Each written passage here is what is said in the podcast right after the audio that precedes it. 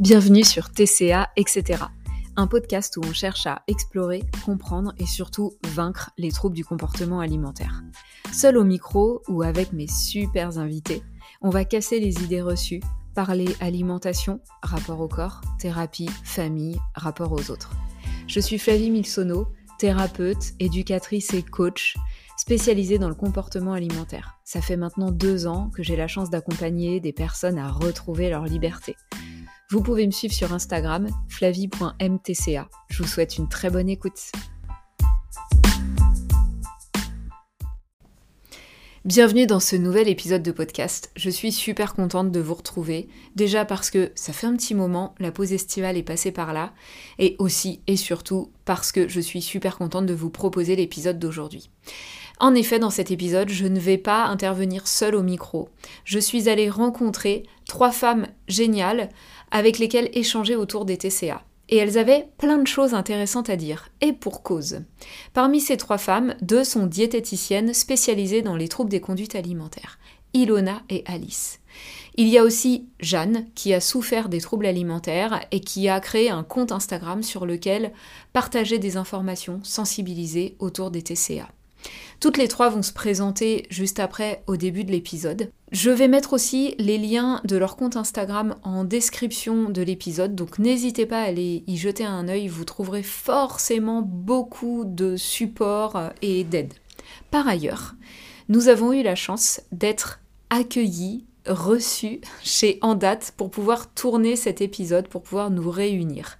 Andate TCA, c'est une asso spécialisée sur la prise en charge des troubles des conduites alimentaires. Il propose tout un tas d'interventions géniales et c'est là-bas que je me suis formée durant un an à l'accompagnement des troubles alimentaires. Là encore, je ne peux que vous inviter à aller faire un tour sur le lien que je vais mettre en description de l'épisode. Vous y trouverez forcément des ressources. Sur ce, je vous souhaite une très bonne écoute. Merci à chacune d'avoir répondu présente. Ah, je trouve ça trop chouette. Merci à toi de nous accueillir. Je vous laisse, moi, euh, je pense que les personnes me connaissent du coup. Après, étant donné que ce sera disponible aussi euh, sur En Date, je vais peut-être me présenter quand même. Flavie Milsono, je suis euh, thérapeute et coach spécialisée dans l'accompagnement des troubles des conduites alimentaires depuis deux ans. Voilà.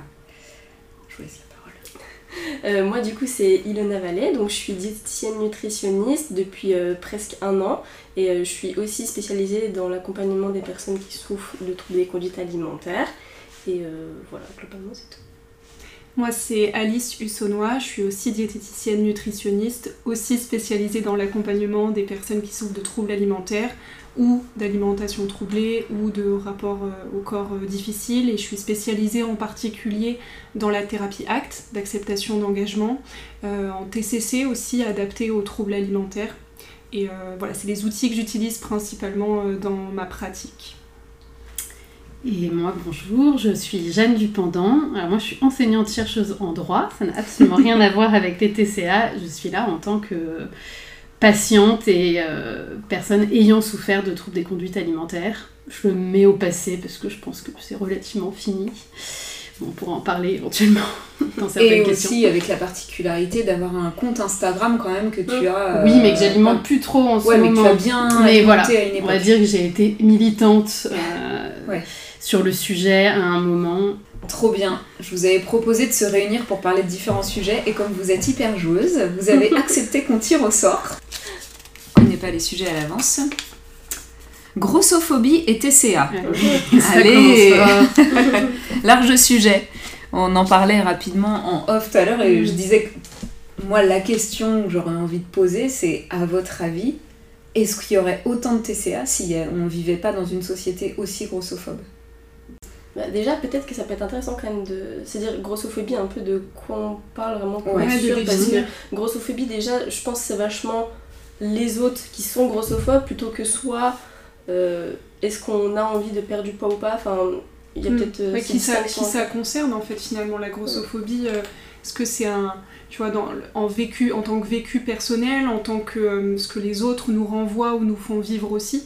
Parce que tu vois il y a la grossophobie qu'on vit on va dire à l'extérieur grossophobie médicale on en parlait en dehors du podcast de la part de l'entourage de la famille et puis il y a ce que les personnes elles-mêmes ont intégré ont intériorisé sur elles-mêmes de ce qu'elles Mhm. renvoient, de ce que leur corps leur renvoie, et qui ont intériorisé du coup des, des pensées euh, grossophobes, mais sur elles-mêmes en fait finalement.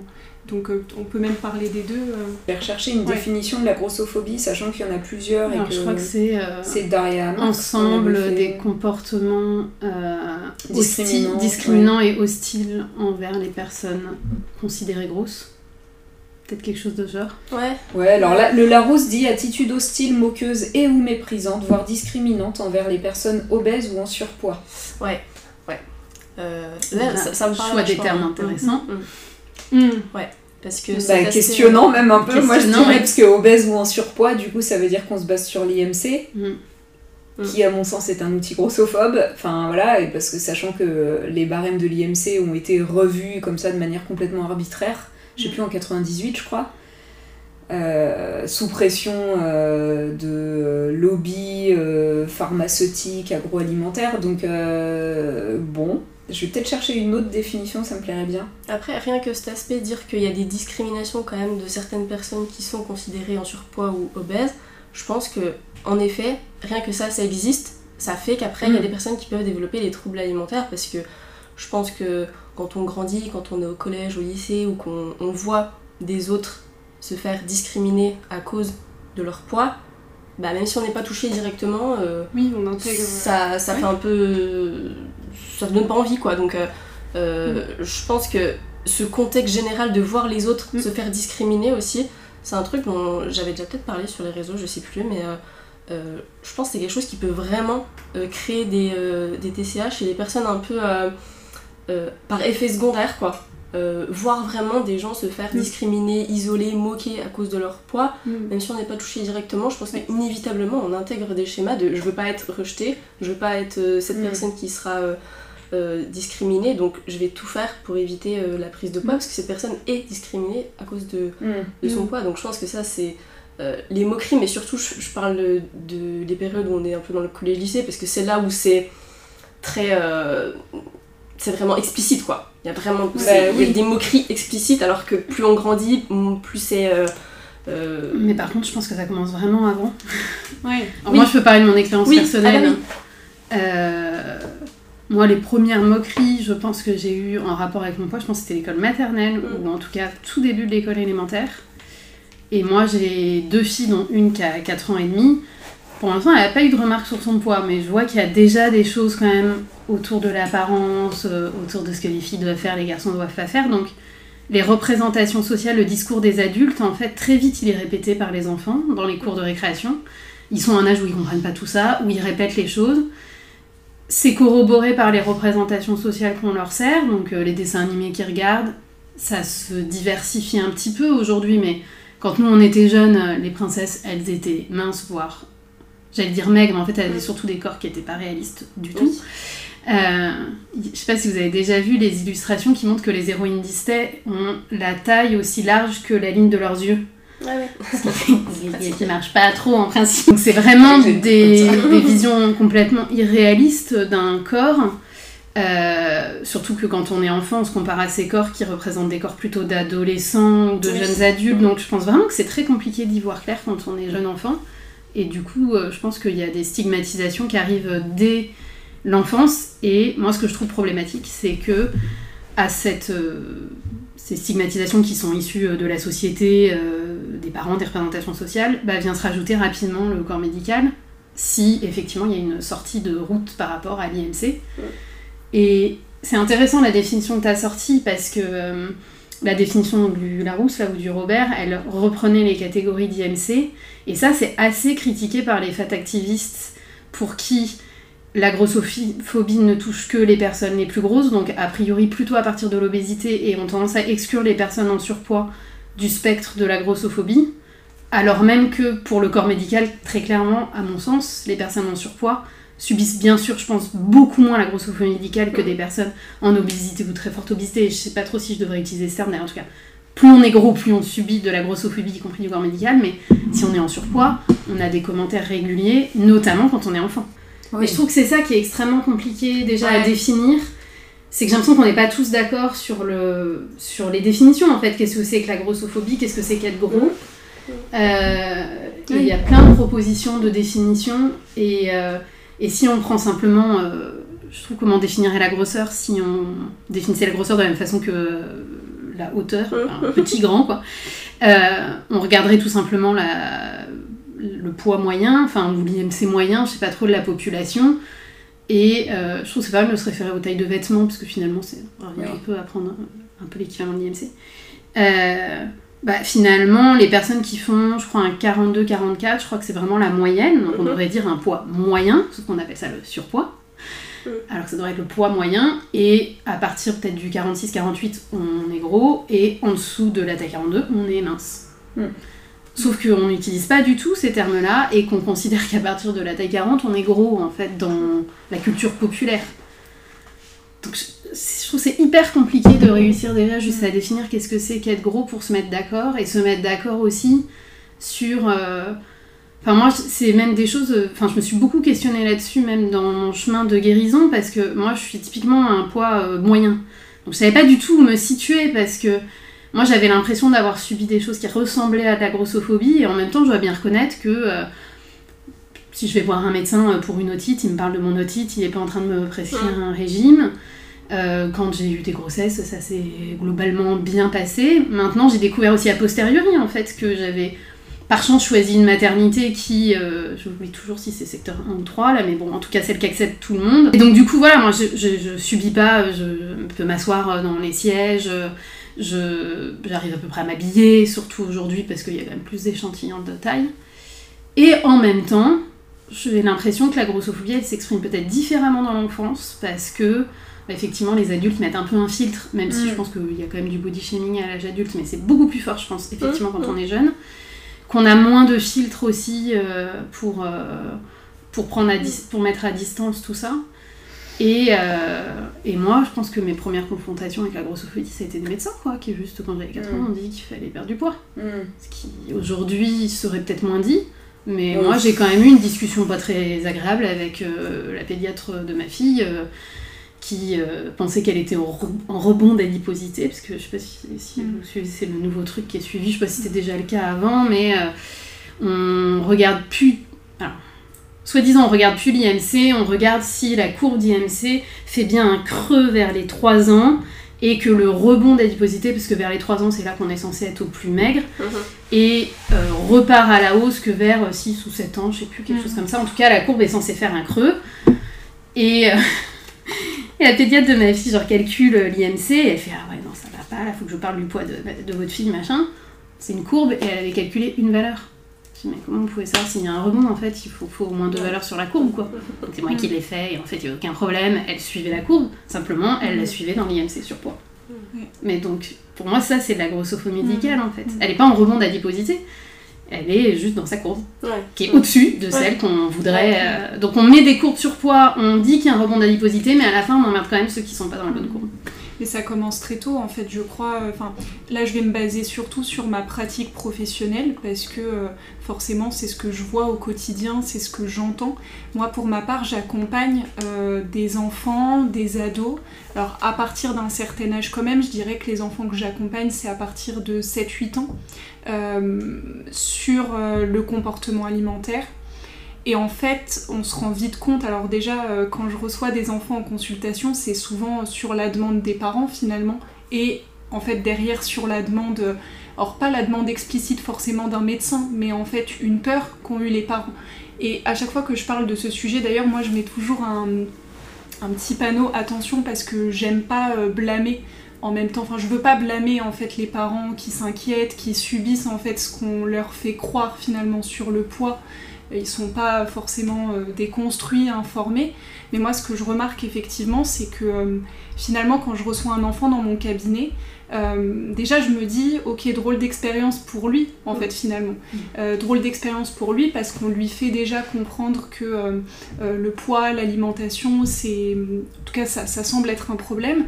Alors, moi, j'essaye du coup d'adopter une autre posture hein, avec l'enfant, avec l'ado. On essaye de travailler sur, sur l'essence, sur le plaisir gustatif un petit peu petit à petit peut-être sur les sensations sans que ce soit trop prise de tête, hein, mais juste réapprendre à comprendre en fait le, rôle des aliments, comprendre tu vois ce qui, peut être utile pour lui dans son corps et puis et, aussi quand même adopter un peu plus de flexibilité. Mais c'est vrai que finalement, quand les enfants me parlent en consultation, donc je vais me baser sur les témoignages que j'entends, avant d'être professionnelle, je me rendais pas compte en fait que ça commençait aussitôt.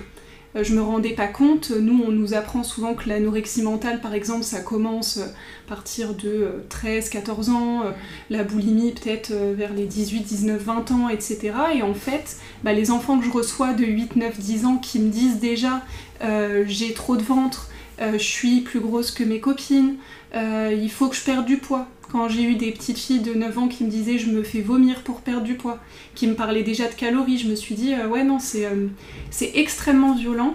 Et euh, je pense qu'en tant que professionnel dans ce genre de moment, encore plus qu'avec un adulte, on se sent quand même assez alors je vais pas dire démuni parce qu'on peut on a des outils et puis plus vite c'est pris, plus tôt c'est pris et mieux on, plus on aura de résultats en fait. Donc c'est le bon moment aussi pour dire aux parents si vous constatez quand même ce genre de propos qui reviennent régulièrement. En fait, un enfant de 8-9 ans qui s'interroge beaucoup sur son poids et son alimentation, c'est pas censé être ok. Enfin, je pense que mm. c'est important mm. quand même de le rappeler. Même si cet enfant est un peu gros. Voilà, peu importe le poids, c'est pas censé être ok quoi. De... Enfin, donc ça, ça me paraît important de le rappeler que voilà, l'emmener en tout cas voir quelqu'un de spécialisé dans le comportement alimentaire, non pas pour euh, voir un plan alimentaire, mais euh, pour euh, réapprendre à voir l'alimentation autrement. Voilà, c'était une petite parenthèse. Mais bref, donc c'est choquant de voir ça au cabinet. c'est moi, c'est forcément, ça fait toujours quelque chose. et oui, c'est la démonstration du fait que ça commence très tôt. Et ce que je voulais dire par rapport à ce que vous disiez tout à l'heure, Jeanne et Ilona, c'est qu'en fait, il y a un peu deux types de situations. C'est soit la personne vit la grossophobie, euh, donc elle me l'exprime en consultation, elle m'exprime son vécu, ses expériences passées, soit elle, elle ne vit pas la grossophobie, elle n'est pas grosse, elle ne vit pas la grossophobie, mais en fait, comme tu disais Ilona, elle a peur de la vivre. Elle a peur de la vivre parce que c'est ce qu'on lui transmet en fait. Parce qu'elle a internalisé des normes. Complètement. Ou parce que euh, le modèle familial, enfin, voilà, j'observe ma mère euh, constamment au régime, mmh. ou j'observe ma sœur constamment au régime, et donc Ouais, donc moi c'est un peu les deux types de profils que je vois, mais dans tous les cas, il y a, quelque chose en fait. Il y a, une peur, euh, peur de grossir, peur d'être grosse qui, euh, qui, est immense en fait, euh, de toute façon, chez les personnes qui en tout cas moi me consultent, puisque je suis spécialisée dans les TCA. Donc, et, tu dirais peur d'être grosse ou peur de pas être mince? Parce ah, que je pense que. Il y a la grossophobie, mais il y a aussi mm. la valorisation de la mm. minceur ou la diet culture. Enfin, je, pense, que, c'est un peu les deux faces d'une même médaille, mais je pense que les gens ont plus peu différent. peur d'être vraiment gros. J'ai l'impression qu'il y a des personnes qui ont peur d'aller dans l'excès. Et il y a des personnes chez qui 5 kilos en plus, ça, ce serait horrible. Quoi. Donc en fait, il y a un peu les deux. Il y a les deux. Et il y a les deux. Il y a les deux. Et qu'il y a le deuil de, de, ça, de, du corps mince et de, de ce que ça peut apporter effectivement comme privilège, hein, parce que c'est un, un, sacré foutu privilège d'être mince dans notre société. Mais justement, du coup, moi j'entends tout ce que vous dites là et je me dis, ok, donc si je reprends ma question première, est-ce qu'il y aurait autant de troubles alimentaires s'il n'y avait pas cette grossophobie? Parce qu'en fait, j'entends aussi... Euh, comment je pourrais dire ça? J'ai vu un truc sur les réseaux dernièrement, je sais plus de qui, sous quelle forme, mais qui parlait de ça et qui disait oui, enfin ça va bien de parler de la diète culture, de tout ça, parce que en fait, les troubles alimentaires c'est quand même bien plus complexe que ça. Et les troubles alimentaires, c'est avant tout, alors certains vont préférer le voir sous le prisme de l'addiction, d'autres vraiment sous le prisme d'une euh, maladie psychiatrique et vraiment avec une prise en charge euh, spécifique. Il y a aussi la question du trauma parce qu'on sait que voilà, c'est souvent euh, consécutif aussi à un trauma. Voilà, on va dire non mais attends, c'est multifactoriel et finalement la grossophobie ça peut être un élément. Mais en vrai de vrai, quand on se pose et qu'on se dit ok, on enlève tout ça, Enfin, tu parlais, Jeanne, des représentations pour les enfants. Moi, en 2022, je me suis lu tous les Harry Potter. Je les avais jamais lus de ma vie. Mais c'est à vomir tellement c'est grossophobe. Franchement. C'est atroce et, c'est juste normal. Et on commence à voir doucement des séries Netflix où l'héroïne, euh, elle est pas grosse, hein, mais elle est un peu moins normée, quoi. Et pour autant, c'est pas la copine qui va la copine euh, moche et grosse qui va finalement à un moment donné mincir et enlever son appareil dentaire pour devenir populaire. on arrive à voir, mais c'est tout doucement. Et je veux dire, les enfants ont encore plein de représentations. Moi, je lisais un livre, là encore, à, à mon petit garçon, là, de 3 ans. Euh, c'est un truc avec des, le loup. Et ben en fait, son ami au loup, il s'appelle Gros Louis. Et Gros Louis, systématiquement, ce qu'il va proposer à son ami le loup, c'est de bouffer des chouquettes ou je sais pas quoi. C'est toujours des activités autour de la bouffe, quoi. Donc la représentation, elle est bien là. Si t'es gros, c'est que tu fais que de bouffer. Être gros, c'est pas normal en fait. Voilà, tu, tu peux pas être euh, normal euh, et gros. Ouais. Et tu peux Ouais. pas réussir ta vie. Et tu peux Mm. pas. Enfin voilà, tout, tout ce qu'il y a autour. Mm. Mais du coup, voilà, moi, c'est, j'ai pas de réponse à ça en fait. Mais c'est vrai que ça me questionne beaucoup. Bien sûr que je suis la première à dire que c'est multifactoriel. Et à la fois, quand même, Ouais. c'est un gros morceau cette histoire quand même. Mhm.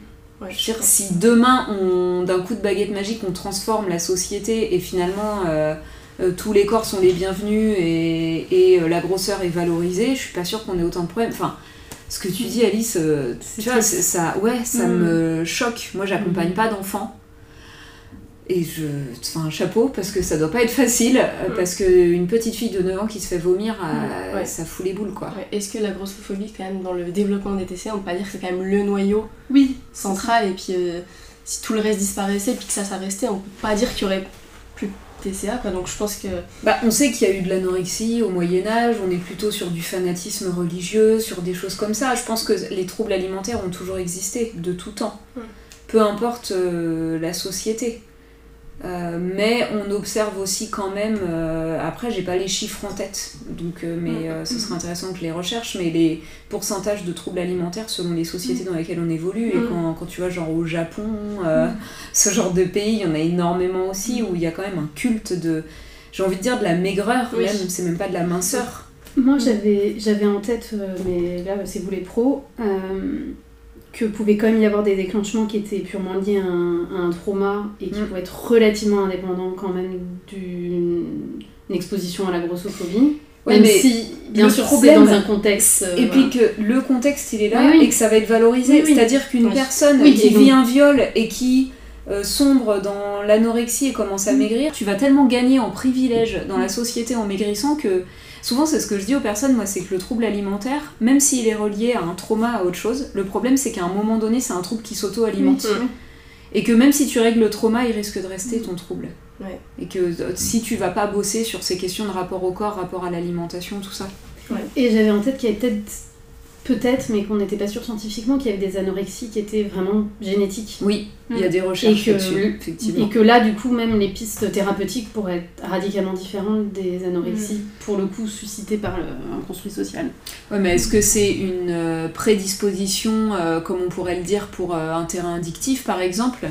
Ou du coup, finalement, le soin, il est pas très différent, c'est juste que tu as une prédisposition à développer ce genre de trouble Je sais pas, moi j'avais vaguement compris que c'est une prédisposition à s'affamer, quoi. À pas ressentir les signaux et. Oui, ça, il y a, il y, a, y des recherches hein, dessus sur le fait que. Enfin, en tout cas, je crois que c'est ce que tu dis, Jeanne, effectivement. Après, moi je l'ai entendu dans un podcast, mais je sais pas moi qui fait les Oui. recherches, hein, mais. Oui, oui, mais il me semble aussi, euh, il me semble aussi qu'il y a eu des recherches sur le fait que effectivement certaines ou une partie en tout cas des personnes qui développent l'anorexie mentale ont effectivement une plus grande tolérance ou facilité Mm. à supporter les restrictions alimentaires en fait. Euh, voire même euh, que ça déclenche quelque chose de, de vraiment agréable. Après ça c'est euh, c'est souvent en fait qu'on le retrouve le sentiment agréable, mais là, qui, qui- enfin oui, je, moi je l'ai entendu aussi, il faudrait se pencher dessus. Mais je- en tout cas, dans ce que tu disais, Flavie, je crois que en fait, euh, cette, euh, je vois aussi souvent sur les réseaux moi-même quand je mets des posts Insta et que je parle de quelque chose et que je vois une personne qui me dit mais non mais c'est pas une problématique alimentaire, c'est pas une problématique euh, esthétique en fait, c'est une problématique psychotrauma, c'est une problématique et en fait c'est ce que tu dis déjà c'est multifactoriel mais de toute façon même si la- la- on va dire le- le- le facteur déclencheur admettons, c'est le psychotrauma, c'est pas anodin d'adopter ces comportements-là. Ouais. C'est que c'est des comportements qui ont été vus, appris. Tu, enfin, tu vois ce que je veux dire? Donc c'est euh, et comme tu le disais, en fait, c'est que peut-être à la base la personne euh, a pas eu un schéma familial particulièrement euh, porté sur l'alimentation, a pas forcément été touchée par la culture des régimes, etc. Mais en voyant que suite à cette perte de poids, elle est très complimentée, elle est très valorisée, euh, elle se trouve un conjoint, elle reprend confiance en elle. Moi, il y a plein de personnes qui m'ont dit ça. À la base, euh, ouais, il m'est arrivé quelque chose, euh, j'ai perdu du poids, et en fait, j'ai vu à quel point il y a des choses qui ont changé, et là, ça a développé la prise de conscience de, Oui. en fait, faut surtout pas que je reprenne du poids, ou Ouais. faut absolument que je maintienne ce poids. Donc, de toute façon, c'est à un moment ou un autre, la personne, elle va être confrontée dans l'environnement à, à, à penser, je crois, de cette façon-là. Enfin, Mm. j'ai jamais entendu quelqu'un en consulte qui m'a qui m'a parlé uniquement du psychotrauma et Mm. pas à un moment de la peur de grossir. Je pense Ouais. que la peur de grossir, elle est évoquée par toutes les personnes quand même qui me parlent de troubles, enfin qui souffrent de troubles alimentaires. Ouais. En tout cas, j'ai rarement. euh, Ouais, et puis moi j'irais plus loin en fait dans... Et voilà, ça représente que l'échantillon des personnes que j'accompagne, mais en fait systématiquement il y a un- un- une source euh, un peu familiale, enfin voilà, il y a un environnement propice à ça aussi, avec euh, des parents euh, constamment au régime, obsédés par le poids, le corps, le sport, le voilà, ou des grands-parents, et avec très souvent des troubles alimentaires. euh, ici ou là Mhm. euh, dans, le, dans, les, dans le système familial. En fait, la comparaison est peut-être pas très heureuse, mais comme en, en parallèle de mon activité, j'accompagne aussi des personnes victimes de violences sexuelles. En fait, pour moi, c'est un peu le même mécanisme quand une personne vient nous consulter à l'assaut euh, victime d'inceste. euh, On sait que c'est pas la première dans la famille. En fait, l'inceste, c'est c'est quelque chose comme ça qui passe de génération en génération, qui se transmet malheureusement aussi parce que ça peut pas être dit. Et du coup, je trouve, en fait, je me dis souvent, avec les TCA, j'ai un peu le même mécanisme de pensée et de recherche, en tout cas dans, dans les questionnements que je peux avoir auprès des personnes en début d'accompagnement sur, ok, c'est comment autour de vous, c'est comment le, la question du poids. Je trouve, moi, en tant que professionnelle, euh, en tant que professionnelle, mais aussi en tant que maman, en tant que plein de choses, je me trouve un peu démunie face à ça. Je rêverais d'intervenir dès l'école maternelle, effectivement, en fait, sur ces sujets-là. Sauf que dans les écoles maternelles, il y a des interventions financées de diététiciennes, mais pour parler de l'équilibre alimentaire et des 5 fruits et légumes par jour. Et que voilà, en fait, il y a des prises de conscience qui sont pas encore là. mm. Et je sais pas quand est-ce qu'elles arriveront. Je me dis que peut-être en faisant euh, des petits podcasts comme ça, enfin voilà, c'est aussi la pierre à l'édifice, mais Mm. enfin, quand est-ce qu'on va ouvrir les yeux là-dessus en fait? Mais du coup, là, j'ai une, une question, je sais pas si, si c'est trop euh, provocateur pour les professionnels de santé que vous êtes. Est-ce que vous avez l'impression, parce que j'ai l'impression que vous êtes dans des approches un peu euh, santé à tous les poids, là, comme Health at Every Size, ou... est-ce que vous avez l'impression de prêcher contre des moulins dans le milieu médical? Parce que c'est quand même, j'ai l'impression, pas l'approche euh, majoritaire. En tout cas aujourd'hui, même si j'ai cru comprendre que là aussi la formation était peut-être un peu en train de changer, donc on verra ce que ça donne pour les médecins et autres professionnels de santé qui seront diplômés dans 10 ans. Et deuxième question, est-ce que vous avez l'impression que pour guérir des TCA, il faut forcément passer par ce type d'approche qui descende totalement du poids et qui dirait aussi c'est pas très dur de dire à quelqu'un qui en réalité est dans un IMC normal, euh, c'est pas grave de prendre du poids, parce que de toute façon, pour le corps médical, elle est à un poids correct. Mais est-ce que c'est aussi un discours qu'il faut tenir à quelqu'un qui serait dans un IMC euh, dit obésité, de dire bah en fait va falloir se décentrer de ça et on va travailler sur une bonne santé à n'importe quel Mhm. poids. Est-ce que c'est ça qu'il faut pour sortir des TCA ou est-ce qu'on peut avoir des approches pour sortir des TCA qui ont aussi un objectif de rester dans un poids acceptable? Il y a, il y a plein de choses à dire sur ça. Est-ce que. euh, qui, veut, qui veut se lancer? Euh, ta première question déjà c'était sur Oui, c'était quoi la euh, première Est-ce que vous avez l'impression que- de prêcher euh, Ah oui. ouais, dans Ah le oui, désert? Oui, oui, oui, Ouais, c'est sûr. et d'être 100%. isolé Ouais. Ouais. Cette question déjà rien que le concept la santé à tous les poids déjà ça c'est hyper controversé en fait Mhm. donc euh, rien que si on a un peu ce discours là rien que vers les patients en fait eux ils vont dire je dois perdre du poids pour ma santé en fait ou euh, j'ai pas envie de devenir obèse avec mes TCA parce que j'ai pas envie d'être en mauvaise santé Mhm. après on se rend bien compte que la santé c'est vraiment un peu le dernier des soucis quand même des personnes qui ont des TCA parce que Mhm. il y a plein de comportements problématiques euh, quand même qui sont dans les TCA. Mais oui, con- concrètement, je pense qu'on est un peu à, à l'encontre de la pensée générale. De toute façon, on le voit, que ce soit euh, en fait pour tout, euh, dans toutes les personnes qui accompagnent dans le, dans le soin, euh, il y a cette problématique du poids qui vient à un moment donné. Puis il y a ce, il faut faire attention, il faut faire attention au poids. Déjà, c'est pas, un pas le genre de conseil qui Mm. aide, c'est pas le genre de conseil qui, euh, qui donne un truc concret. Donc je pense que oui, on est quand même vachement contre cette pensée générale. Après, je, pense que moi, ce que je dis souvent en consultation, c'est que, en fait, s'il y a des personnes qui viennent me voir en m'expliquant des expériences comme ça qu'elles ont eues avec des professionnels de santé, je leur dis, mais en fait, est-ce que ça vous a aidé, ce genre de, de conseils, de vous dire faites attention à votre poids, à quoi ça vous a servi, euh, pour, pour, leur faire réaliser que, bah, c'est bien beau de dire ça, déjà non, c'est pas, pas ok, mais en plus, ça sert à rien, quoi. Donc, euh, au-delà de c'est vrai, c'est pas vrai, est-ce qu'on peut juste se poser deux secondes pour se dire est-ce que ça fonctionne quoi? Parce que le discours il est le même depuis, euh, mm. depuis 50 ans quoi. Donc euh, est-ce qu'on peut pas juste se demander est-ce que ça fonctionne de d'avoir peur de grossir pour ne pas grossir? Euh, Ça c'est des réflexions moi j'ai souvent en consultation, je leur dis mais ok d'accord, je vous demande pas d'avoir envie de grossir. Je pense que on peut se dire voilà on n'a pas envie de grossir, d'accord? On va pas dire qu'on va le faire avec plaisir, mais avoir peur de grossir ça n'aide pas à ne pas grossir. Donc à un moment donné, même dans le milieu médical, euh, dire à quelqu'un attention au poids, ça l'aide pas à gérer son poids. Donc euh, euh, moi, avec les patients, c'est vrai que je, parle souvent de l'utilité de tout ce discours. Mm. Mais mm. en fait, on est dans un truc qui ne fonctionne pas. Quoi. Se remettre en position de choix, par mm. Il faut déjà avoir compris que un comportement alimentaire serein, c'est plus favorable pour une bonne santé que un poids bas au prix de yo-yo de régime. Et ça, en fait, j'ai vraiment l'impression qu'il y a une bonne partie du corps médical qui ne euh, sait même pas ce que c'est qu'un comportement alimentaire serein ou pas. En fait, j'ai vraiment l'impression que c'est un, le comportement alimentaire, c'est un oublié de la médecine générale, alors que euh, tout professionnel de santé devrait savoir que ça fait partie juste de, ouais, de l'hygiène de vie, en fait, de voir un, oui, mais un comportement alimentaire serein et d'être, du coup, dans une capacité de s'alimenter euh, santé, mm. justement. Mm. Mais... Bah, après, comme tu dis, rien que le fait que dans le domaine médical, on valorise la minceur, on valorise mm. même de, vous mangez pas trop, bah c'est pas grave. Vous mangez un peu trop, oh mon dieu, faites attention. En fait, c'est vachement plus grave de pas manger assez, quoi. Donc, euh, euh, rien que ça, c'est déjà problématique. Hein.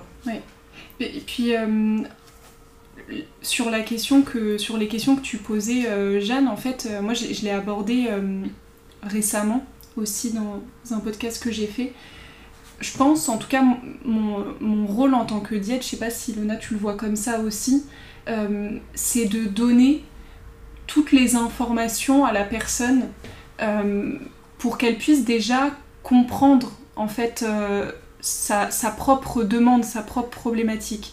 C'est-à-dire qu'une personne qui vient nous voir et qui est en souffrance en fait avec son poids et qui a le même objectif, la même volonté depuis des années parfois en fait de perdre du poids, c'est pas qu'elle comprend pas ou c'est pas qu'elle euh, se renseigne pas ou parce que je pense pour la, en fait majorité des gens qui viennent nous voir déjà en plus ils suivent nos comptes Instagram donc en fait ils comprennent nos discours.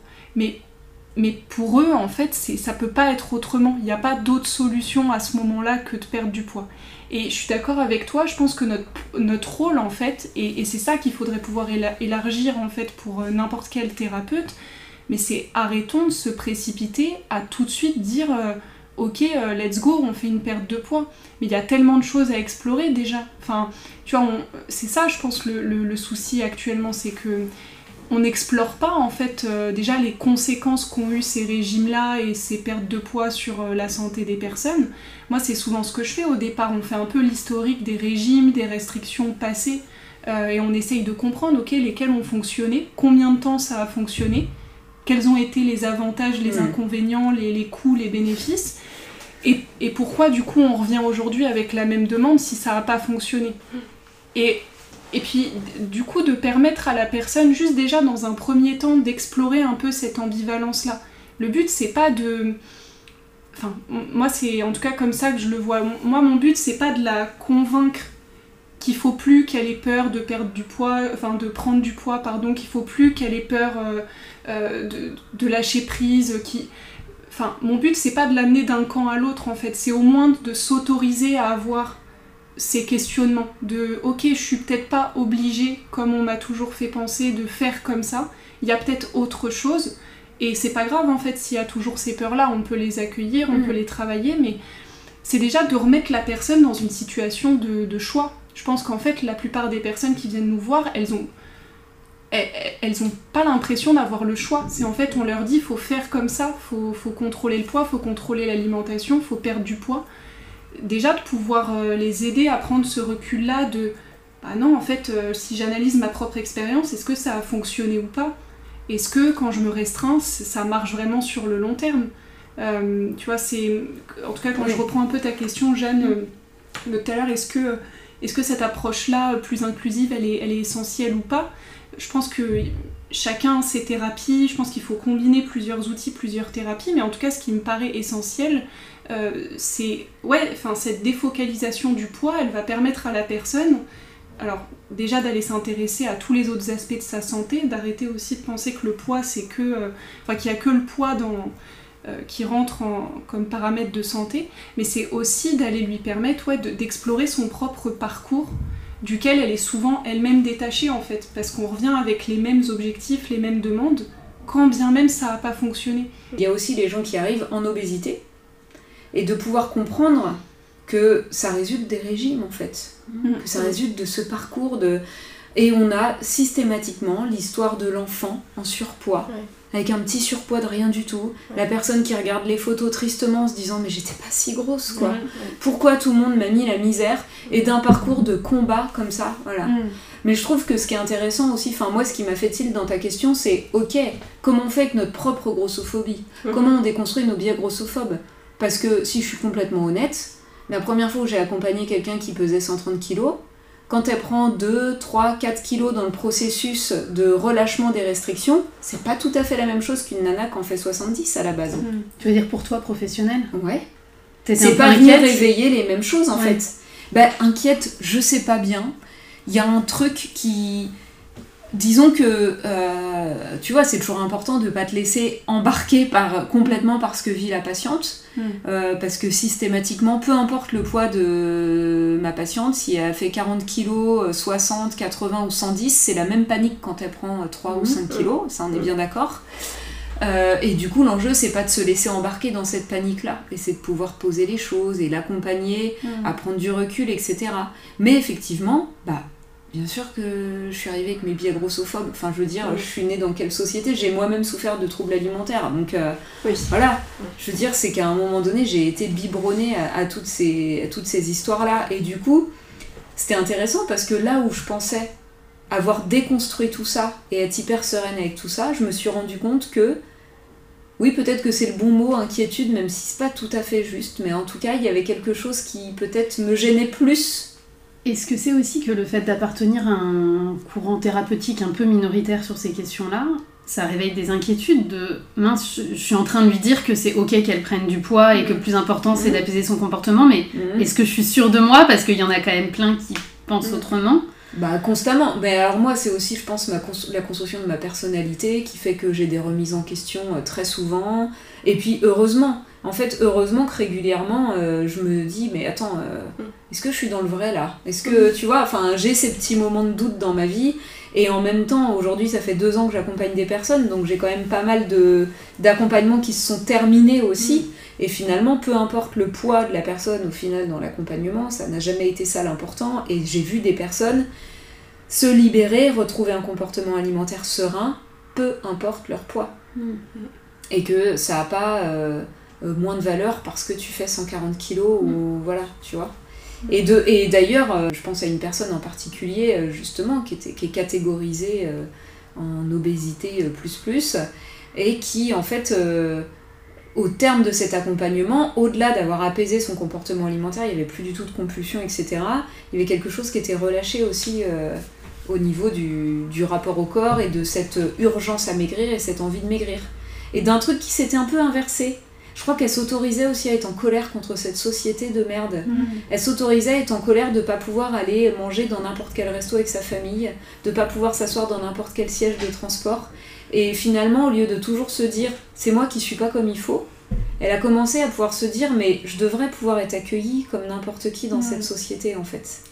Parce que moi, l'obésité, je trouve que c'est aussi un produit de la société. Quand on mm. voit tout ce qu'on est en train de dire là, il y a quand même plein de choses qui viennent se greffer et qui emmènent les gens. Enfin, ce que je veux dire par là, c'est que la question collective, elle est très importante à mon sens dans les TCA. Euh, souffrir d'un trouble alimentaire, ça n'est pas qu'une question individuelle.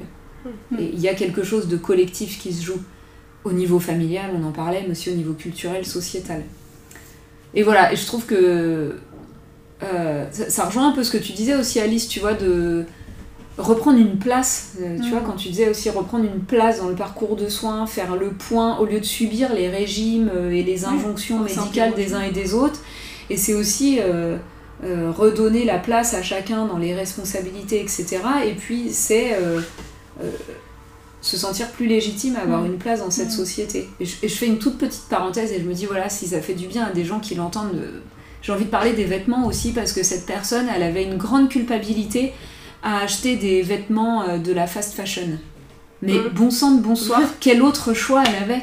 Enfin, je veux dire, c'est terrible, c'est la double, triple peine, quoi. Enfin, je veux Mm. dire, elle ne pouvait pas s'habiller. Elle peut s'habiller nulle part.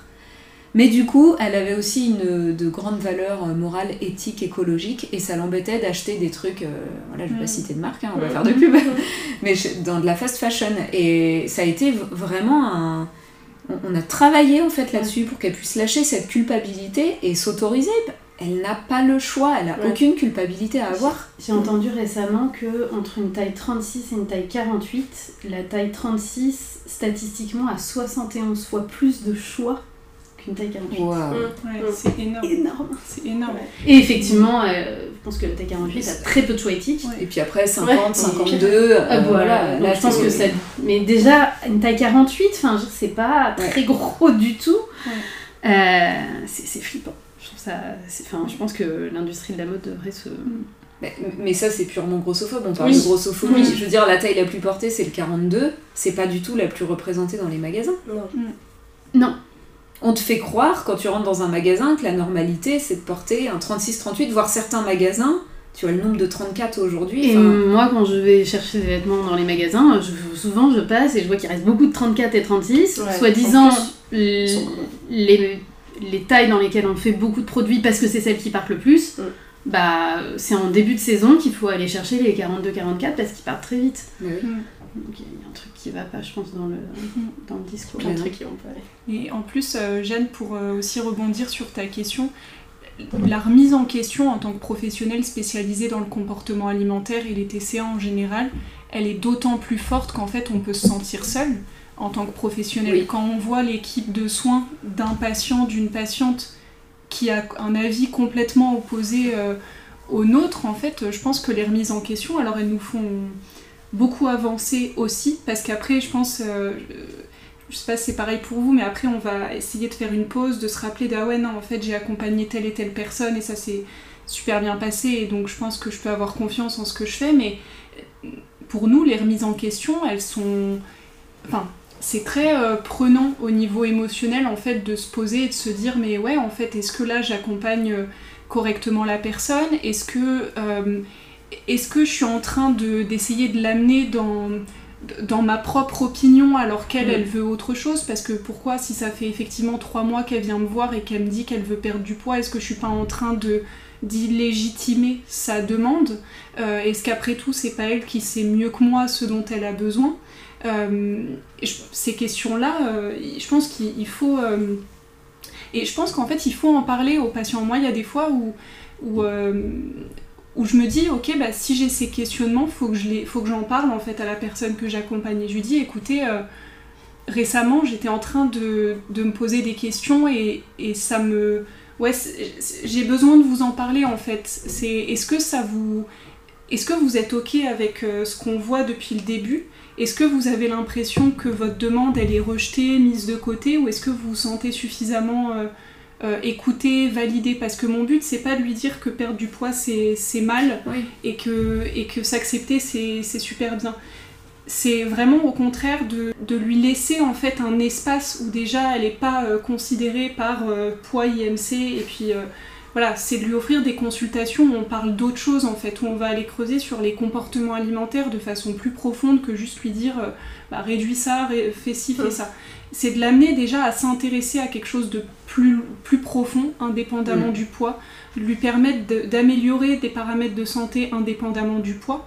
Euh, et en- comme, on a comme je le disais tout à l'heure, de, de s'intéresser à remettre en question ce qu'elle a vécu, ce qu'elle a entendu et se faire sa propre opinion. Et ouais, c'est de lui offrir cet espace-là, mais par contre, nous, en tant que thérapeute, c'est violent, vraiment, les remises en question, je pense qu'on peut avoir par moment.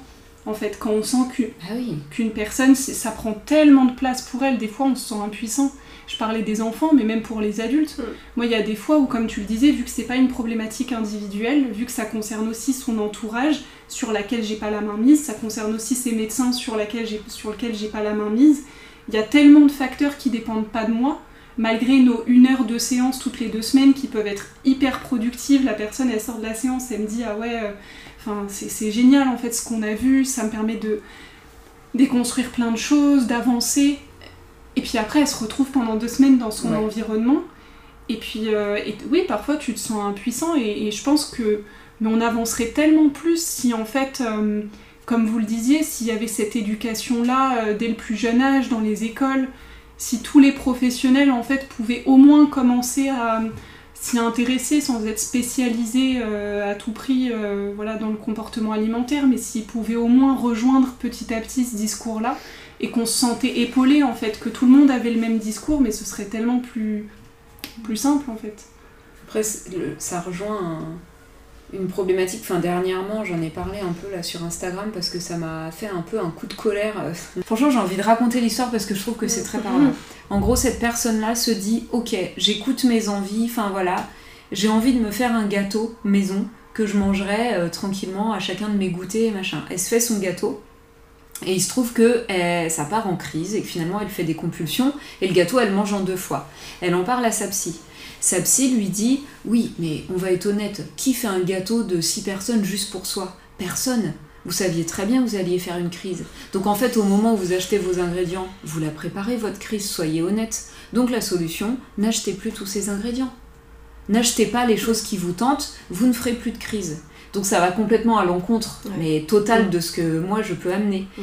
Et du coup, bon, voilà, cette personne-là, ça l'a beaucoup impacté et du coup, c'est venu abîmer la relation thérapeutique. Donc je sais pas où elle en est là avec cette personne parce que moi je lui disais qu'elle pouvait aussi euh, lui verbaliser le fait que sur euh, les- les choses propres au comportement alimentaire, elle souhaitait pas les aborder avec elle, mais elle peut très bien bosser plein d'autres choses, les traumas, et voilà. Mais je me dis, cette personne-là, on touche à sa représentation. Là, on touche Mm. à sa propre grossophobie internalisée, sa représentation du contrôle alimentaire. C'est normal de contrôler ce qu'on mange.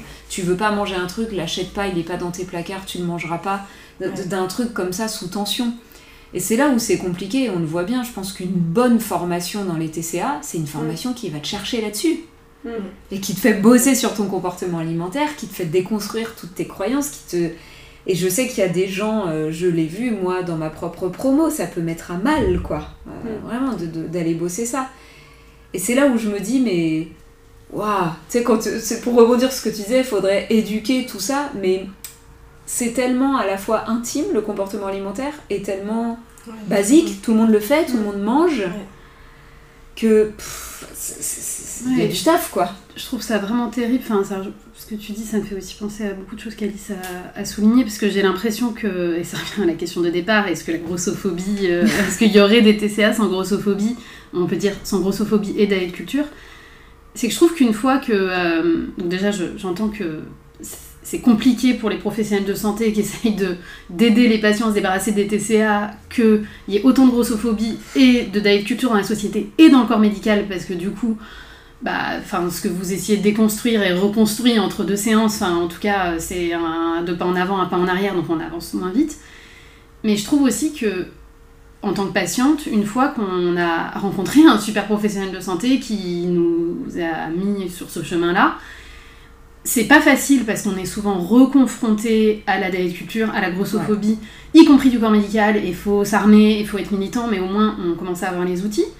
Mais je me dis combien de gens sont mal conseillés par le corps médical qui leur donne des conseils, ne serait-ce que cet exemple de psychologue qui de façon anodine est en fait en train de créer presque un problème à la patiente qui en fait est sur le chemin peut-être d'aller mieux, ou qui va venir valider des comportements qui en fait sont problématiques en venant dire mais c'est normal et oui et le contrôle c'est très bien ou je sais pas quoi ou voilà des médecins qui vont féliciter des patients qui euh, perdent du poids sans se demander d'ailleurs par quel biais ces personnes ont perdu du poids, à quel rythme et, euh, et c'est ça que je trouve, enfin moi ça me met vraiment très en colère parce que je me dis qu'il y a il y a quand même une euh, une certaine légèreté avec le sujet des TCA qui, j'ai l'impression, n'est pas rentré. Enfin, je crois que c'est même pas dans le tronc commun des études de diététicienne, non? C'est absent. Euh, ce, qui, ce qui me semble quand même complètement dingue. Enfin, c'est quand même le dérèglement principal de l'acte alimentaire. J'entends bien qu'il y a plein de dérèglements liés à l'alimentation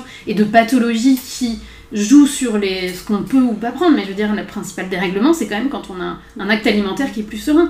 Et je veux dire, il n'est pas dans le tronc commun des études de Mm. diététiciens et diététiciennes, Ouais.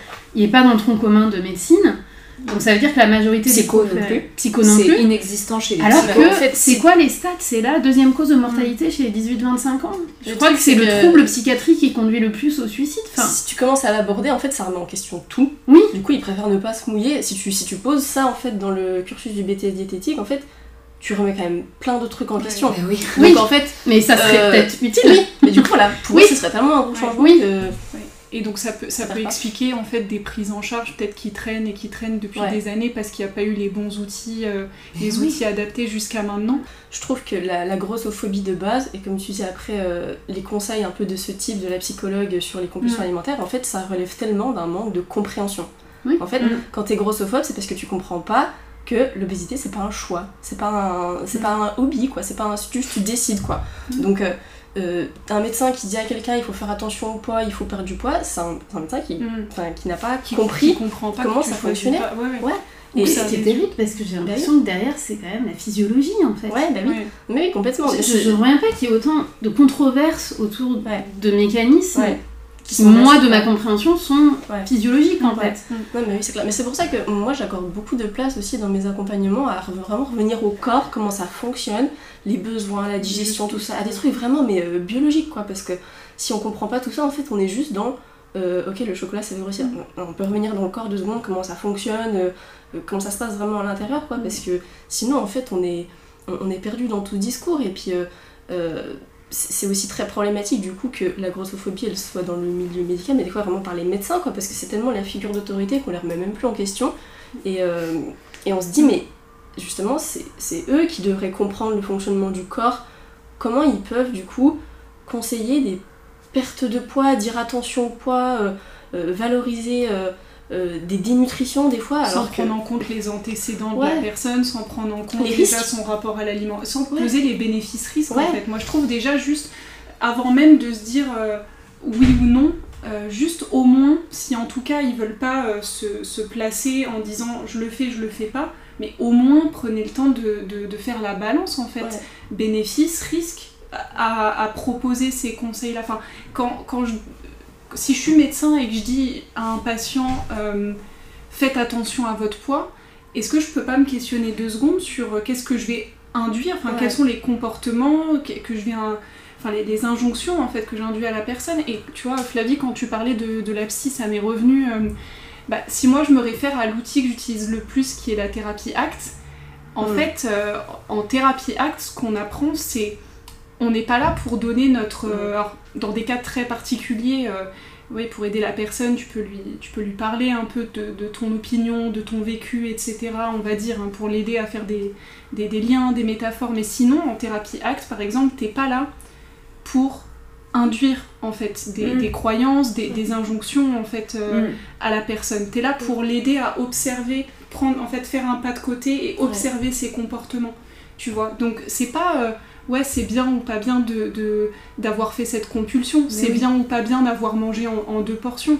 En fait là ce qu'il faudrait faire dans ce cas-là c'est plutôt ok vous vous l'avez vécu comment? Et peut-être à, à quoi c'est dû ou mais c'est surtout, ouais, vous, vous l'avez vécu comment? Pourquoi vous en aviez besoin à ce moment-là? C'est quoi la fonction, en fait, à ce moment-là de ce comportement? Et peut-être, en fait, comme vous disiez, euh, Jeanne et, et Flavie, à un moment, bah, peut-être que c'est elle, là, elle a besoin de passer par là. Mais si elle a été beaucoup en restriction euh, sur cet aliment-là, et si dans son parcours à ce moment-là, ça fait partie d'aller réexplorer ses limites, euh, et qu'à ce moment-là, elle a eu cette expérience, euh, enfin on n'est pas là pour induire en fait, pour décider à sa place en fait de si c'est un bon ou un mauvais comportement. L'idée c'est plutôt de la questionner, bah, elle comment elle l'a vécu, pourquoi c'est arrivé, enfin qu'elle puisse comprendre en fait le, le Ouais. contexte de cette prise alimentaire là. Mais en fait, euh, franchement, j'avais, j'ai hésité à faire une parenthèse Ouais. là-dessus et du coup, euh, voilà, je te rejoins complètement. c'est un peu flippant à mon sens. C'est-à-dire ouais. qu'elle est psychologue. Ouais, en plus. D'une place de thérapeute, euh, là tu cites la thérapie acte, mais pour moi, euh, un positionnement thérapeutique, c'est celui-ci. Je ne sais pas à la place de l'autre, je suis là pour l'aider à enfiler d'autres lunettes, tu Mm. vois, c'est un filtre un peu différent, Ouais. de pouvoir, euh, ce qu'on appelle en PNL, de adopter une position méta, tu vois, c'est genre tu fais le pas de côté et tu t'observes en fait agir Mm. pour essayer de mieux comprendre lieu d'être la tête Mm. dans le guidon et le, le hamster dans sa roue. Et là tu te dis, mais attends, euh, mais et en même temps, j'ai l'impression que c'est souvent et que le sujet trouble alimentaire pourrait induire ça chez un très bon thérapeute par ailleurs parce que ça touche à des Mm. trucs chez soi, Ouais. de son Mm. propre rapport au corps, Mm. de son propre rapport à l'alimentation, euh, son rapport au corps gros, qu'est-ce que ça signifie de grossir, et que quand on est une femme dans notre société, je crois que c'est pas anodin pour personne en fait, et que j'ai la sensation moi que même une, euh, une psychologue qui sur plein d'autres sujets est capable de rester dans cette posture Mm. thérapeutique pourrait déraper sur ce sujet-là. Je crois que c'est très fréquent. Ch- Chose peut-être un peu à part, c'est pas obligé que ça reste au montage.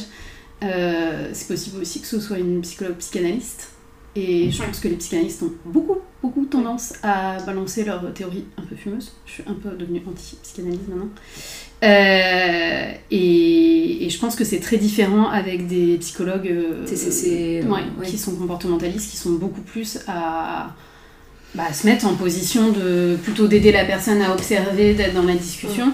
Et les psychanalystes, je pense, ont vraiment tendance à chercher à chaque fois des, des causes et des. Voilà, une espèce de- et dans- et- et d'actes manqués. En fait, tu préparais ta compulsion, en fait, t'avais envie de la faire. Euh, de psychologiser à fond. Et alors, bien sûr, de pas du tout se dire qu'il y a peut-être un aspect comportemental, un aspect restriction. Je pense que ça revient même pas à l'idée.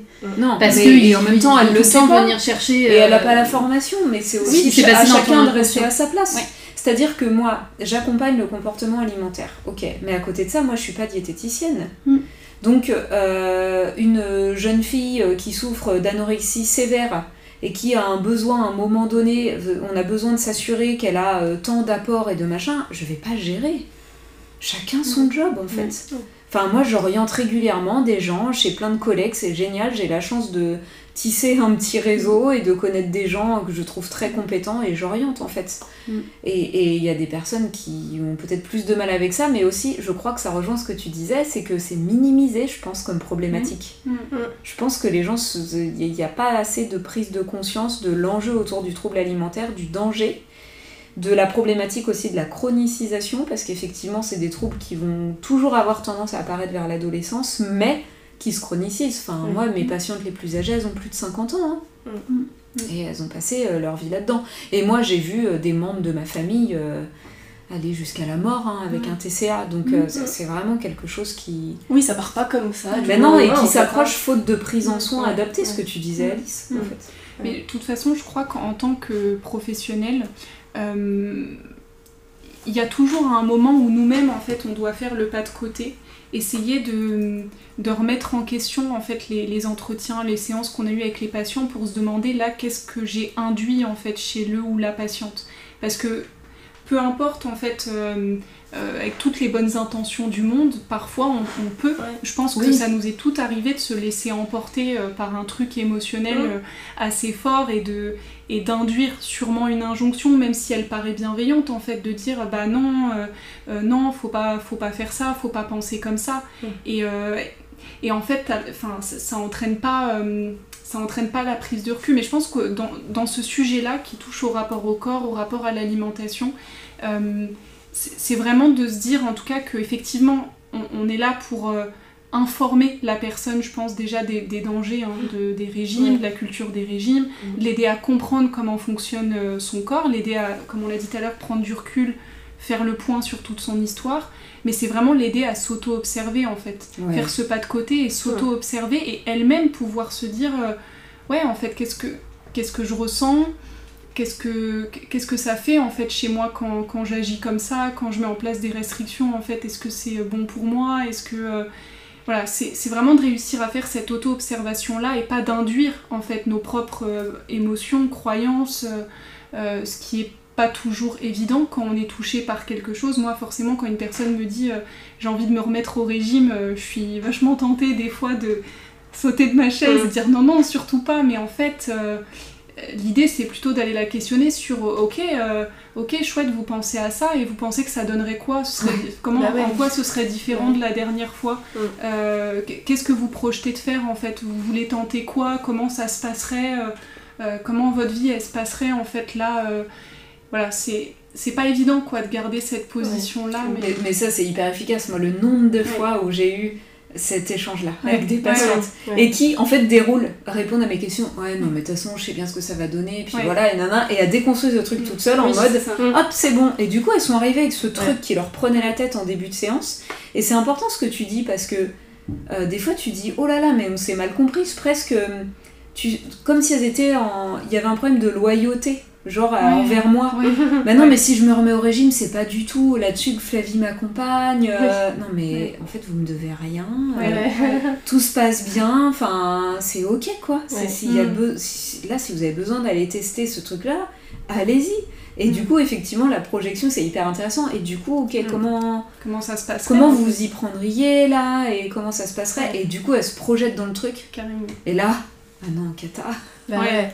Récemment, une patiente euh, qui revenait me voir et qui presque en fait s'est excusée, elle me disait je suis désolée mais euh, j'ai- j'ai vraiment envie en fait là de remettre en place une restriction, de supprimer le fromage, puis elle me donne comme ça quelques aliments, elle me dit en fait je peux pas, j'ai trop peur. euh. Et puis effectivement, je pense qu'il y avait une partie de moi qui était bah, en tant qu'humain vachement tentée en fait en tant que personne, euh, Alice à part euh, la thérapeute, vachement tentée en fait de lui dire non mais surtout pas, un peu comme je dirais à une amie en fait. Mm. Et, euh, et sûrement que des fois, en fait, on se laisse embarquer dedans, mais là, j'ai j'ai trouvé la séance tellement intéressante parce que j'ai réussi moi-même, en fait, à, à m'auto-observer du coup euh, et à prendre du recul. Et puis, en fait, on a fait toute la séance sur ça et je lui disais, euh, ouais, ok, euh, ok, je, com- je comprends, en fait, euh, je, co- je comprends votre peur, je comprends votre inquiétude, donc, ok, ça, c'est les règles que vous prévoyez de remettre en place, ok, ça donnerait quoi, du coup, euh, là, au, vu de, au profit de, votre vie sociale euh, Ok, ça donnerait quoi là Comment vous mettriez en place cette règle dans tel contexte Comment vous pourriez faire Est-ce que vous refuseriez l'invitation Et si vous vous retrouvez devant cet aliment, comment vous allez agir du coup Est-ce que la restriction elle va tenir Qu'est-ce qu'elle va engendrer chez vous? Et en fait, on a fait toute la séance sur ça sans à aucun moment euh, lui dire c'est bien, c'est pas bien, c'est le Mm. bon choix, pas le bon choix. Et effectivement, la personne, elle a pu avoir un espace pour le remettre en question. Après, ça, reste, euh, ça restera ses, ses actions, son choix, parce que je suis pas avec elle euh, voilà, pour euh, lui dire, enfin voilà, pour agir en fait à sa place. Mais au moins avoir un espace où on lui permet quoi, de juste remettre en question plutôt que de lui donner toujours des injonctions. Quoi. Quand on parlait du médecin de tout à l'heure, euh, bah, en fait c'est hyper violent d'arriver en consulte, on te pèse, on te dit supprime Mm. ça de ton alimentation, fais attention. Bah non, là elle a un espace, et je pense que c'est Mm. ça notre rôle en tant que spécialiste des troubles alimentaires et du comportement alimentaire, c'est d'offrir un espace où la personne, c'est pas, en fait, on voit pas un poids, quoi. On voit une personne qui a une histoire, un comportement alimentaire, qui a une ambivalence très souvent, Mm. et juste on lui donne un espace pour s'interroger, peser le pour, le contre, remettre en question et, et faire ses propres choix après libre et éclairé, Mm. mais au moins avec tous les tenants, les aboutissants, quoi. On n'est pas là pas pour lui mentir quoi en fait lui dire ouais, Ouais. génial Ouais. la restriction ça va euh, la, la perte de poids ça va régler tous tes problèmes non non c'est lui exposer les, les risques en fait les, les coûts ce que ça va demander euh, les impacts en fait de cette restriction là c'est être honnête avec elle euh, et en même temps valider sa souffrance c'est toujours ça en Mm. fait le truc c'est que c'est malgré tout hyper important de valider euh, de valider ses doutes sa souffrance son envie euh, Oui, d'aller mieux quoi Mm. donc ouais Ok, je vous propose euh, de conclure. Euh, Enfin, je sais pas si vous avez envie d'ajouter quelque chose sur la grossophobie qui vous semble important. Il y a un truc que tu as dit qui est quand même important, c'est qu'en fait on peut se sentir vachement impuissant à des moments. Ouais. Et euh, euh, ça c'est clair. Après, euh, je sais pas vraiment s'il y a des solutions quand même, parce qu'il y a tellement des choses euh, sociétales à faire évoluer.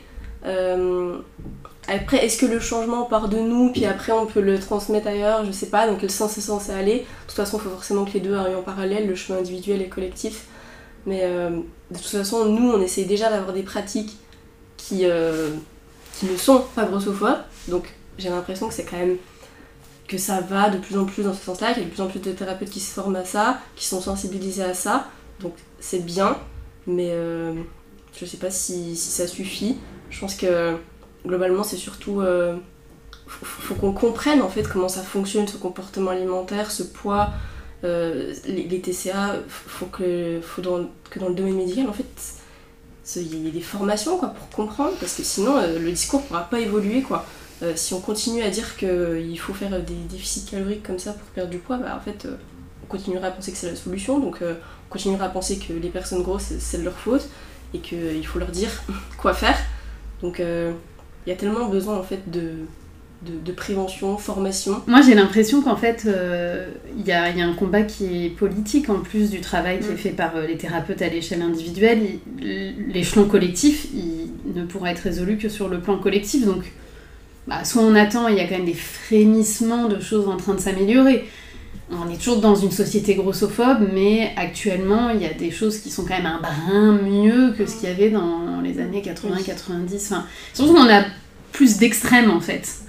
Euh, mais du coup, je pense que ça amène quand même à un peu plus de diversité corporelle euh, dans les représentations. Euh, mais moi, ce que j'aimerais énormément sur le plan politique, j'aimerais bien que les féministes se saisissent enfin du sujet parce que les TCA, ça touche quand même principalement les femmes. Il y en a certains qui ont pu souligner, je crois que c'est le propos de Mona Chollet, qui dit que si les TCA touchaient autant les hommes, oui, principalement les hommes, ça fait longtemps que euh, on aurait changé de discours et qu'on aurait plus de problème à bras le corps. Euh, et que peut-être qu'il y a un certain désintérêt parce que ça touche plus les femmes, ça touche un peu plus les femmes aussi en raison du patriarcat, parce que la femme objet qui doit être belle, donc mince, enfin bref, on va pas refaire les liens de, causalité. Euh, donc déjà, je pense que ça, ça aiderait énormément si le discours était porté de façon plus globale par les féministes ça, ça aiderait, je pense, ça, ça boosterait un petit peu le, discours. Et moi, j'aimerais beaucoup que les professionnels de santé qui sont dans ces mouvances-là euh, s'engagent un peu sur le plan politique. Je trouve ça dommage qu'il n'y ait pas un pendant pour les associations qui proposent des formations pour les professionnels de santé. Un pendant, alors c'est peut-être le cas, hein, mais de lobbying un peu, quoi. Parce que je trouve qu'on il y a quand même beaucoup un discours autour du fait que euh, l'épidémie d'obésité, c'est vraiment euh, le problème de santé publique on sait qu'une des raisons de cette épidémie, hein, je mets des guillemets qui ne se voient pas à l'oral, euh, de cette épidémie d'obésité, c'est les régimes. Donc, en gros, la grossophobie et la diète culture. Et on continue à alimenter. Euh, pour éviter l'obésité, on continue à proposer des régimes dès le plus jeune âge pour ensuite en fait fabriquer des gens toujours plus gros. Enfin, mais quand tu dis vraiment le sait, il y a un tout petit pan de la population qui sait. C'est-à-dire que rien que ça, c'est un L'échec des régimes, c'est quand même une statistique de l'OMS, quoi. Ouais. Donc, qui devrait être connu de tous les médecins. Après, le truc, c'est qu'à l'heure actuelle, c'est moins excessif, les régimes qui sont proposés, mais ça reste des régimes. Donc, en fait, c'est plus admis. Oui. Ça, nul, Les régimes ne fonctionnent pas. C'est, euh, voilà, les livres, titres, ne faites pas de régime. Mais c'est ma solution minceur quoi. Bon, oui, ouais. ouais. Puis des, des, comportements encouragés beaucoup plus orthorexiques maintenant, peut-être, en fait, c'est-à-dire au profit euh, des, des, grosses restrictions drastiques qui étaient beaucoup plus, euh, comme tu disais, admises avant. Là, c'est un peu moins le cas. On voit un peu le truc de non, mais vous restreignez pas, vous mettez pas au régime. En revanche, mangez vachement équilibré. Change un peu de, de, de, de, bord, quoi, en fait. C'est-à-dire, mais malgré tout, ça reste le même. Euh, le focus poids, quoi. Ouais, oui, ça reste Oui, on en revient toujours à ce truc-là. Ça reste la même problématique. Quoi. Ouais. Bah, moi, pour conclure sur le sujet, à un moment j'ai parlé des enfants, donc je pense que je vais faire ma conclusion en fait vu qu'on parlait de voilà éduquer dès le plus jeune âge. Euh, et je sais plus si c'est toi Flavie qui avait fait un post à un moment Instagram sur ça et tu disais, euh, je crois, hein, de vraiment mais attention pour les parents quoi, prenez du recul en fait sur euh, ce qu'on vous dit. comme tu le disais, d'un léger à, l'âge enfant, d'un léger surpoids, on va mettre une pression monstre en fait à l'enfant. Mais c'est ça en fait précisément qui va dérégler son comportement alimentaire. Donc c'est vraiment de... Il faudrait qu'il y ait une éducation, euh, alors dans les écoles, mais auprès des parents aussi dès le plus jeune âge, pour leur apprendre en fait à prendre du recul, même par rapport à, alors soit leur propre inquiétude, leur propre peur, soit en tout cas ce qui leur est transmis de la part des autres. Euh, mais, ouais, non, moi je dirais... Euh, enfin, moi ma conclusion ce serait ça, ce serait vraiment attention, essayer de prendre du recul, euh, sur ce qu'on vous dit, quoi. Et en même temps, je, moi, j'ai pas d'enfant pour ma part, donc je sais pas ce que ça fait. J'imagine bien que si un médecin euh, dit à une maman attention, le poids de votre fille de 5 ans, j'imagine bien que ça doit provoquer quelque chose, quoi, de l'inquiétude et, et qu'elle n'est pas armée quoi face à ça. Elle va pas juste se dire bah non, je l'écoute pas. Enfin, j'imagine bien que c'est compliqué. Mais c'est en tout cas important pour moi voilà, de le dire. C'est attention. un enfant, à ce moment-là, il se construit, il construit son comportement alimentaire et je pense qu'on sous-estime quoi. Enfin, on sous-estime vachement ce qu'il enregistre. Encore une fois, moi, quand des, petites filles de 8 ans m'ont dit euh, euh, j'ai peur de grossir, euh, j'ai peur qu'il y ait trop de calories, je, me fais vomir en fait, mais c'est extrêmement violent. Puis elle l'a pas entendu toute seule. Donc, enfin, elle, l'a pas inventé, je veux dire. Donc, euh, ouais, c'est attention à ce qu'on transmet, mais vraiment dès le plus jeune âge. Et ça, peu importe le poids, quoi. Enfin, je veux dire, peu importe, même si la personne, euh, la personne, même si l'enfant à ce moment-là, euh, on estime qu'il est au-dessus des courbes. Bah en fait, peu importe quoi, on, trouve autre mm. chose, on considère la santé autrement. Merci beaucoup pour cet échange. Je pense qu'il y avait il y a beaucoup, beaucoup de choses intéressantes qui ont été dites. Donc merci chacune d'entre vous. Merci beaucoup d'avoir écouté cet épisode jusqu'au bout. Si ça t'a plu, n'oublie pas de me soutenir en laissant une note et un petit commentaire sur la plateforme de podcast sur laquelle tu m'écoutes. N'oublie pas que tu peux me retrouver aussi sur Instagram, flavie.mtca pour rester informé de toutes mes actus, pour profiter de super aides et contenus gratuits. Et puis n'hésite pas à venir échanger avec moi, ce sera avec plaisir que je pourrai répondre à tes questions ou prendre note de tes suggestions. Je te dis à très très bientôt